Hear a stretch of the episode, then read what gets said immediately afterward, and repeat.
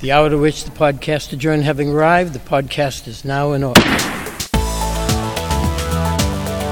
Let's gavel in for this week's State House Takeout with the reporters on top of Beacon Hill at the State House News Service. Here's Sam Doran. No, actually, we lied. It's not Sam Doran this week. Sam is off to parts unknown. The only data point we have about where Sam is is he is, quote, on the beach. So we wish him well, and filling in inadequately is yours truly, Craig Sandler, managing editor of the State House News Service. Let us uh, get started looking back at a week where there weren't any gigantic headlines, but at the same time, uh, am I right, you guys, in thinking that the energy level, the activity level, did the building feel uh, different to you this week, Katie Lannan? Definitely. I think, you know, we saw a lot of activity this week from lobby days to briefings to a staged reading of a historical play about the women's suffrage movement. And we're even starting to see the bills get bill numbers. So it's picking up. So, Colin Dungan, when you're sitting at your desk in room 458, can you feel a different vibe week to week? I think so. There are more people around. The people who are around uh, want to talk more. Like about issues or, Oh, hey, this is what because things are about? starting to get going. Like, like Oh, Katie mentioned, there chairs, right? lobby They days. Right, we now have uh, everyone's been assigned to committees. Bills are starting to get bill numbers. Advocates are starting to push their priorities. Everyone's uh, eyeing the House's turn coming up on the budget. Uh, so balls are uh, balls are rolling. Things are getting in motion now. Yeah. Do you feel it, Matt Murphy, when you walk in the door? Yeah, sure. I mean, Colin's right. Uh, Now everyone knows who to lobby. So uh, they're they're up here and they know what office doors they're knocking on. Oh, yeah, that's of course. In some cases, point. not everyone's moved around yet. That's true. But you know, one of of, of course, everyone was waiting on the Ways and Means Committee uh, appointments, and now that Aaron Michlewitz has had a, a few weeks That's the uh, House. in there in the Yeah. House, yeah, Rep, Rep Michlewitz from the North End, we actually had a session this week where the House was able to uh, put the governor's supplemental budget bill on the floor and vote. Um, and Chris Lisinski, you poor guy, get cast in the role of newbie. This is your uh, first cycle in the building. Could you tell a Yep, difference? right. Yeah, yeah. It, it definitely seemed to be a little bit more bustling this week. I mean, as my colleagues have pointed out, when you've got uh, formal sessions going on, people seem to be much more engaged in the process.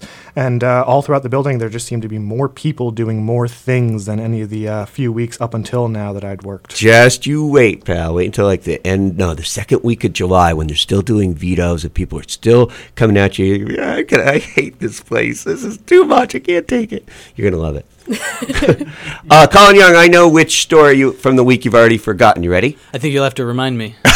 yeah, just so by definition. Uh, the dental therapist bill. Oh, that's Not- right. Nothing against the dental lobby. I was going through the headlines of the week, and I had definitely forgotten about it. Um, and it's not an insignificant bill. Do not get me wrong. Uh, you know, we're hygienists lobbying for a middle ground, right, between dentists and hygienists. We don't Exactly. spend a huge amount of time on a little it, bit more autonomy, the ability um, to go to patients, going to nursing homes, schools, uh, community centers to provide dental services Well, It's got there. To be the wave of the future. Yeah, rather than having people make an appointment and go to the dentist, bring the dental therapist to the person. Great. Yeah. All right. I'm going to resist the 11 obvious puns to make on that issue and move on to something that you said, Katie Lannan, coming down here in the realm of I have completely forgotten. You said, don't forget ERPO. and I looked at you as if you had just landed from the planet Volton because although I know I read more than one story about that this week and thought this is really interesting and not what I expected, I, in my declining age, could not remember. See, I picked out the story you forgot this week, and I didn't even mean to. Yeah, nice going. I'm so grateful. But in any case, do you care to explain that to us and how significant you found it? Yeah, um, one of the the more interesting things I found while scrolling through the Senate docket this week, um, the exciting life of a state government reporter, Yeah, you know you got it bad. was the the first uh, annual report required under the uh, so-called red flag law pla- passed last year. That's the extreme risk protective order bill that allows families or household members to petition the court to take away someone's uh, gun li- gun ownership Of rights. Of course, yes. Okay, that all over the place. Hey, did you break that? I've been reading that all week long, not realizing that we broke that. Did you break that? Uh, yeah. You I- did. That's I what know. happened. So obnoxious to sit here on Super Friday. obnoxious. Yep. Great going. All right. Cool. It's kind of interesting to see the results of a, a new law in uh, real time almost in the first few months since that passed God, last summer. So we've seen seven petitions for a, an ERPO in the first few months, um, six of them granted. According to that's the, the report, uh, none of there have been no fraudulent or, or fake instances of ERPO requests, which is um, a, a punishable offense under this new law. So Yeah, and that was a red flag, so to speak. Yeah, it was a concern that people raised. We were going through the, you know, the passage. This would be used for harassment.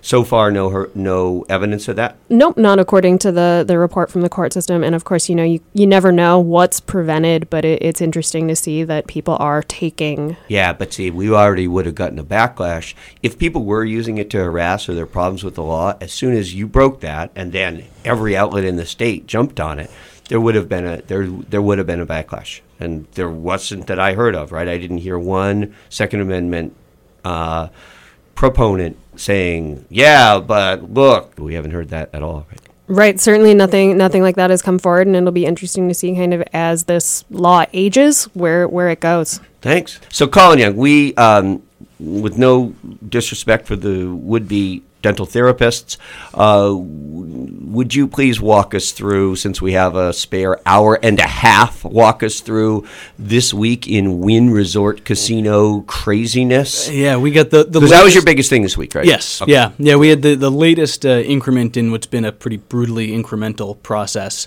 um, this all started about a year ago, the end of last January, when the uh, Wall Street Journal uh, reported a series of allegations of sexual misconduct against Steve Wynn, who at the time was still president and CEO of Wynn Resorts. And he's long gone. Yep. Since then, uh, he's stepped down, sold off all of his stock, moved out of his villa at uh, Wynn in Las Vegas, uh, and since Wonder then, the Massachusetts Gaming Commission has been investigating the allegations against Steve Wynn and what, if anything, other executives at Wynn Resorts knew about these allegations when the company was applying and secured a lucrative casino license uh, here in Massachusetts. So the latest update is that uh, the Gaming Commission says that it has finalized uh, an agreement that will result in the lawsuit Steve Wynn brought against the commission seeking to block the release of information gleaned from the investigation. Yeah, because he said they improperly included that in their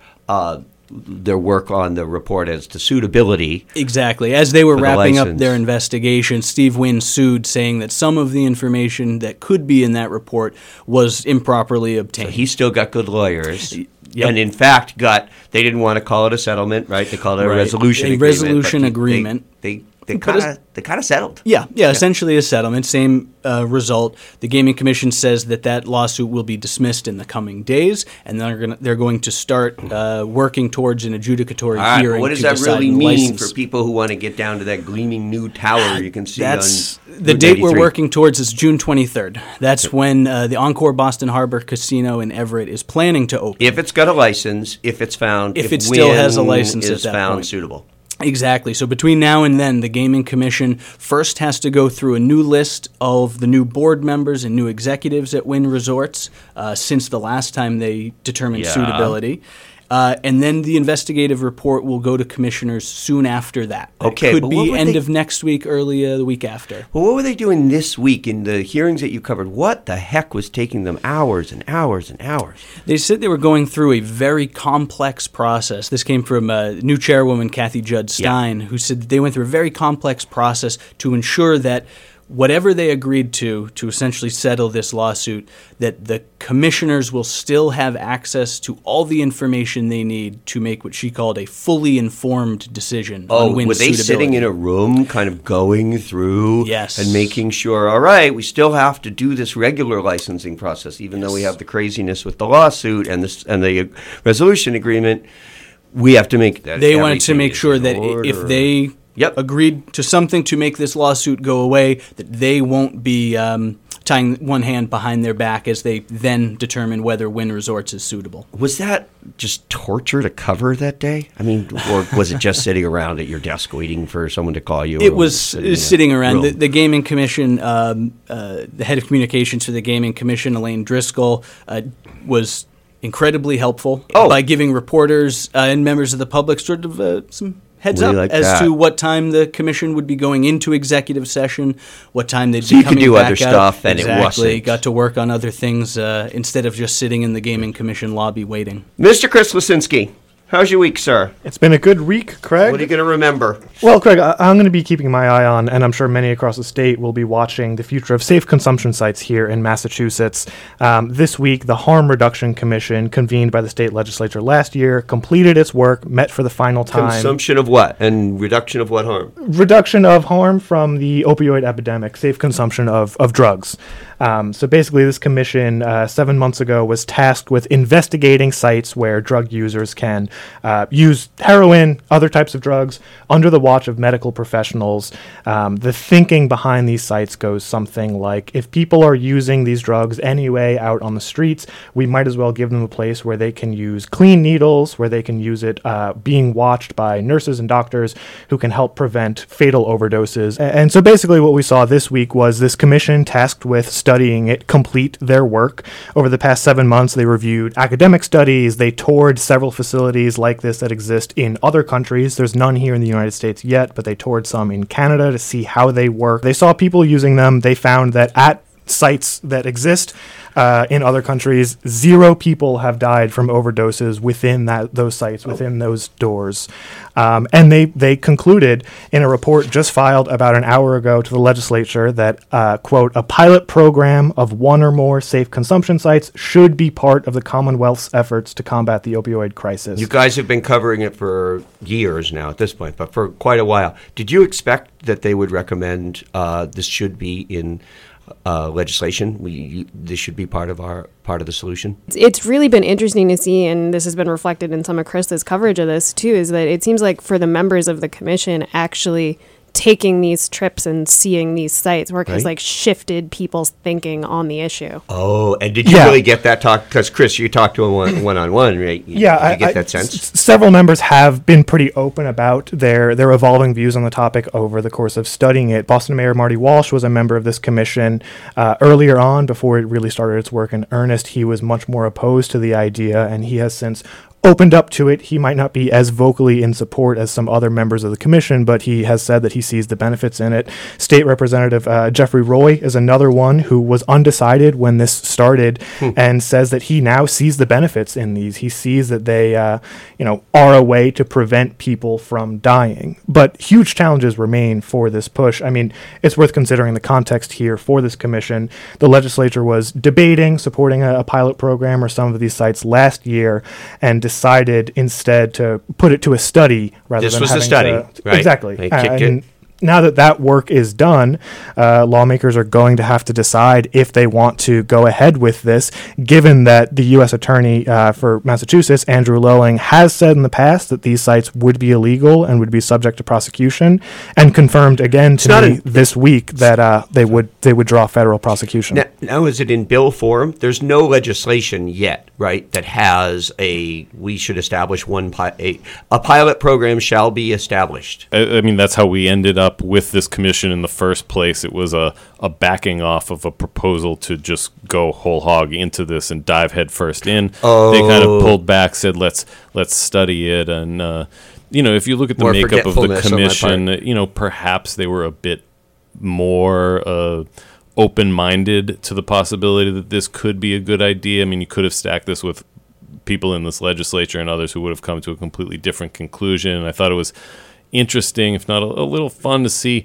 uh, Secretary Marylou Sudders, uh, Governor Baker's HHS secretary, actually chaired this commission, led this commission, and yet at the end of the day, she was calling it a legislative-driven commission. That Oh, she was kind of distancing governor was- herself yeah. uh, from the actual report itself, the final report and the conclusions, because she knows her boss is, uh, if I could paraphrase, he basically said, "Hell no." Yeah, and she needs, you know, she she does have to speak uh, for the governor with the governor's voice on on basically everything, and certainly something like this that's controversial. And the basis for the governor's objection is that the U.S. attorney at the federal level, this is illegal, and they the, the U.S. attorney has made clear it wouldn't be allowed here. You'd be you'd be really asking for trouble. Yeah, ex- exactly. Uh, Chris said Lelling has said uh, he wrote an op-ed in the Globe saying that these are illegal. He told Chris, his office told Chris this week that any facility would be met with enforcement action uh, to enforce federal drug laws uh, against uh, this sort of thing. So, from the governor's point of view, he repeated over and over again as he was kind of peppered with questions Yeah. about how open-minded he would be with this new report coming out. He said, "Look, it's it's illegal, uh, and uh, you know uh, we're doing things that do have uh, an effect." He mentioned needle exchanges around the state. So yeah, they can pass it, but then we're really going to be uh, talking about a free for all, a brouhaha. A- And I think a, a really important detail to remember here is that the commission seems well aware of these legal challenges. Okay, members have true. spoken at their meetings about how exactly to phrase their recommendations, fully well aware of what Andrew Lelling, the U.S. Attorney, has said in the past. Um, members liken this to, you know, uh, the evolution on the approach toward uh, recreational marijuana was Right. once entirely illegal. There were threats that that would be met with federal action. That's now legal and in effect here in Massachusetts.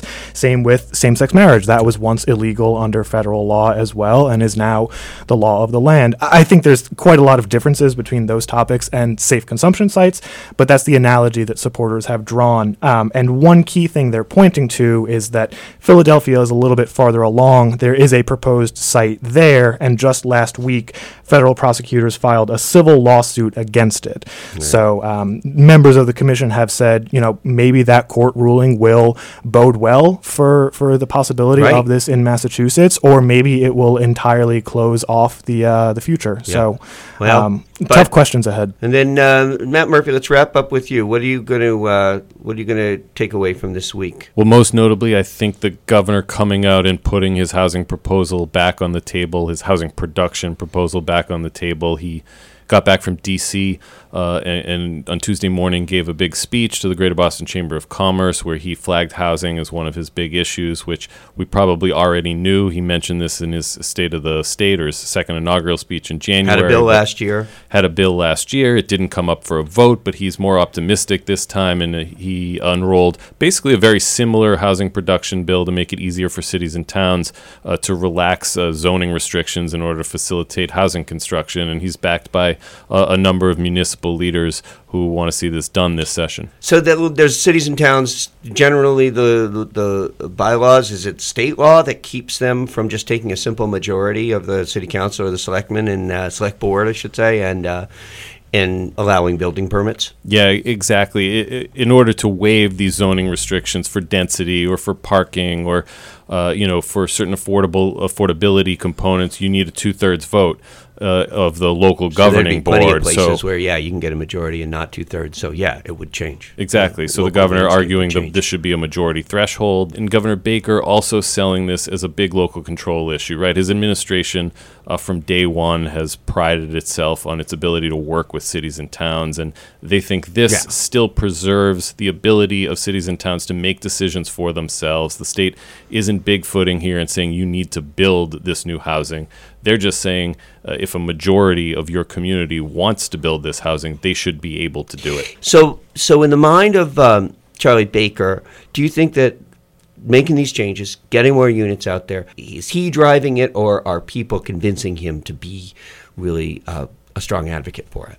Do you have a sense? I get I get the sense that he's heard about the housing crisis, uh, if we can call it that, a lot of places he goes, and that's why he's Yeah. kind of uh, couching this whole push, uh, as he did last session, as something that's not just about where people live, but uh, it, it will help the state address its transportation problems. Uh, we're talking a lot about traffic congestion these days. Well, the governor says if more people can afford to buy homes and live closer to where they work, we can get them out of their cars, we can get them walking to work, we can get them taking public transportation. Right. That gets cars off the street. That helps with climate change. That helps with luring economic development. And I will say on uh, Tuesday, when he spoke about this issue at the Greater Boston Chamber of Com- Commerce, he was pretty passionate. He was you know, banging the podium, said it would be a, a grave mistake to not act to do more with housing looked- production. He's talking about you know up. driving people out of Massachusetts and cre- presenting it as a as a serious issue for the future of the state. Can you imagine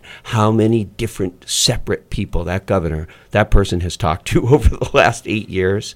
Talk about hearing from a lot of people. And it's easy for us to forget that. But boy, has he had a lot of conversations with a lot of people. Okay, well, obviously the governor will continue having those conversations as the conversationalist in chief. And we hope that you've enjoyed our conversation here there's going to be another one next Friday, so uh, tune in then. And we've got another exciting week ahead. Thanks for joining us, and thanks to Caitlin Badian, who's filling in as producer this week for Sam Doran. Thanks, you guys. Thanks, Greg. Thanks, Greg. Thanks a lot. See you next Friday. State House Takeout is a production of the State House News Service. And for a daily fix of State House headlines, visit massterlist.com. MASSterList with two S's. Thanks again for listening. See you next week.